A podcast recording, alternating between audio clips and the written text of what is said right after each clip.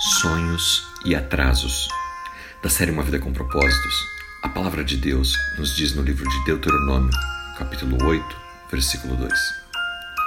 Você se lembra de como o Senhor o guiou pelo deserto durante todos aqueles 40 anos, humilhando-o e testando-o para descobrir como você reagiria e se realmente obedeceria a ele ou não? Vamos falar hoje sobre sonhos e atrasos. Por muitas vezes, sonhamos, fazemos planos, mas situações na nossa vida nos impedem de chegar ao objetivo. São os atrasos. E você sabia que muitas vezes esses atrasos são permitidos por Deus? Sim, porque Deus está moldando o nosso caráter. Deus usa os atrasos para aumentar a nossa fé. Enquanto você trabalha para realizar o seu sonho, você vai enfrentar atrasos. Os sonhos eles não devem nunca ser realizados imediatamente. Há sempre um período de espera. Falando do povo de Israel, como lemos no livro de Deuteronômio, os israelitas, eles foram tirados do Egito e não chegaram na terra prometida no dia seguinte. Vagaram por 40 anos antes de entrar na terra que Deus havia prometido a eles.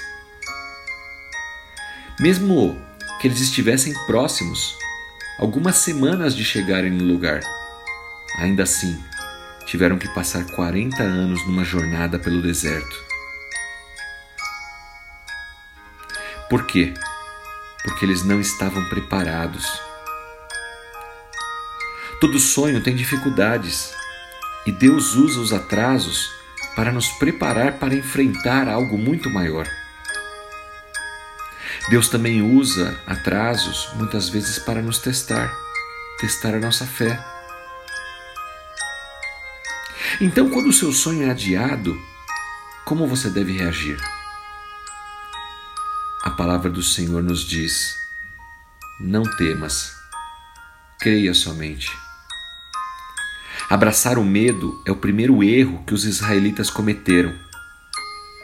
Se vocês continuarem lendo o livro de Deuteronômio, no capítulo 1, versículo 28, nos diz: O povo reclamando: Por que nós devemos ir para lá? Nós estamos com medo. Os espias que nós mandamos disseram que o povo lá é mais forte do que nós, terra de gigantes. Os israelitas eles tiveram fé suficiente para sair do Egito, para atravessar o mar, mas não tiveram fé para entrar na terra prometida. Olha que paradoxo. Quando você está prestes a alcançar o objetivo, a promessa, a bênção, você fica com medo. O problema do medo é que ele mantém cada um de nós no deserto, prolonga o atraso. Muitos dos seus sonhos nunca foram realizados, não por culpa de Deus, mas por sua culpa, porque você não deu um passo de fé. Meu irmão, minha irmã, olha para trás. Olha para sua vida hoje. O que está te paralisando? Está faltando fé, coragem? Quando Moisés deu o primeiro passo, o mar se abriu. Toda promessa de Deus exige algo de nós, um passo de fé. O antídoto para o medo é focar na presença de Deus. Você se lembra que Deus está com você e Ele diz: Não temas, porque eu sou contigo. Promessa escrita no livro de Isaías, capítulo 41, versículo 10. E Ele está com você aí agora, sempre esteve e sempre estará. Talvez você esteja na fase do atraso agora. Você tem orado sobre algo que ainda não aconteceu. Você pode começar a pensar que Deus até se esqueceu de você. Mas saiba que Deus jamais se esquece dos seus.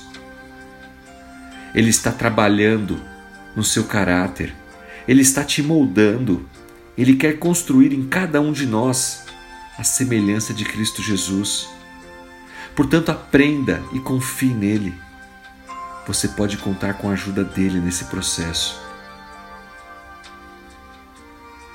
Confie no Senhor. Dê um passo de fé. Não tenha medo. Alcance os seus sonhos, objetivos que o próprio Senhor colocou no seu coração. E que Deus te abençoe. Em nome de Jesus Cristo. Amém.